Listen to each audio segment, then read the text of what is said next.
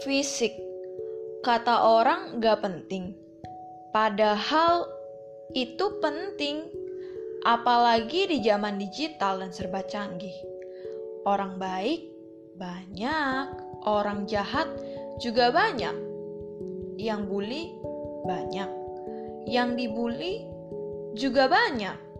Keresahan sering timbul ketika kita memikirkan masa depan, bahkan tentang apa yang akan dikatakan orang tentang diri kita besok. Manusia sering merasa kurang, kalau tidak, bukan manusia namanya. Aku pun begitu. Aku sering merasa kurang, ditambah lagi mendengar cibiran di telinga kanan dan kiriku. Mungkin maksud mereka baik, tapi hati ini merasa tidak tahan mendengarnya apalagi jika itu dikatakan oleh orang yang sangat aku cintai. Mata memang memandang fisik, tapi apakah hati juga harus? Kata dia, dia suka aku apa adanya, tapi tidak menutup kemungkinan bahwa aku harus sempurna. Itulah kenapa aku selalu resah, selalu terbayang oleh ketidaksempurnaanku apa dia akan tetap menerima jika aku tidak sesempurna yang dia inginkan?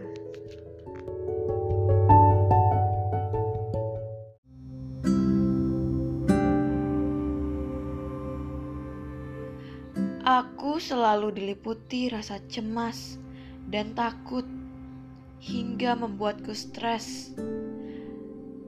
Entah apa yang aku khawatirkan dan entah apa yang aku takutkan masa depan? Mungkin. Aku takut kehilangan. Aku takut kehilangan orang-orang yang aku sayang. Aku takut mereka meninggalkanku.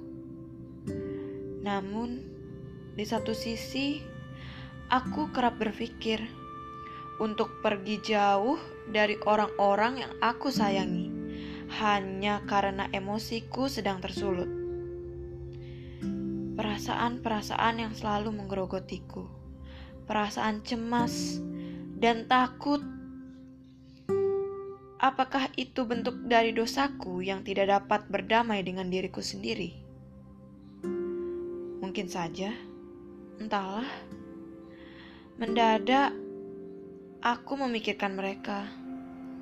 Aku harap mereka baik-baik saja dan selalu mendapat perlindungan.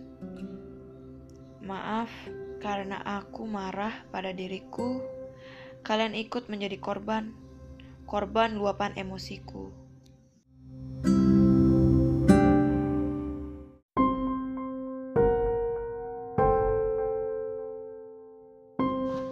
Kadang manusia hanya bisa terus meminta dan meminta, mengeluh dan mengeluh. Ia tidak pernah puas dan tidak pernah sadar dengan apa yang dia punya. Ia hanya bisa terus membandingkan hidupnya dengan hidup orang lain.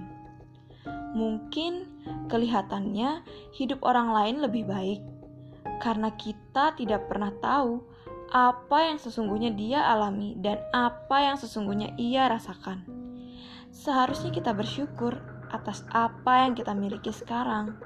Bayangkan jika apa yang kita miliki hilang dan tidak pernah kembali. Bisakah kita bahagia? Tentu tidak. Maka sudah sepatutnya kita bersyukur, menjaga dan merawat apa yang kita miliki.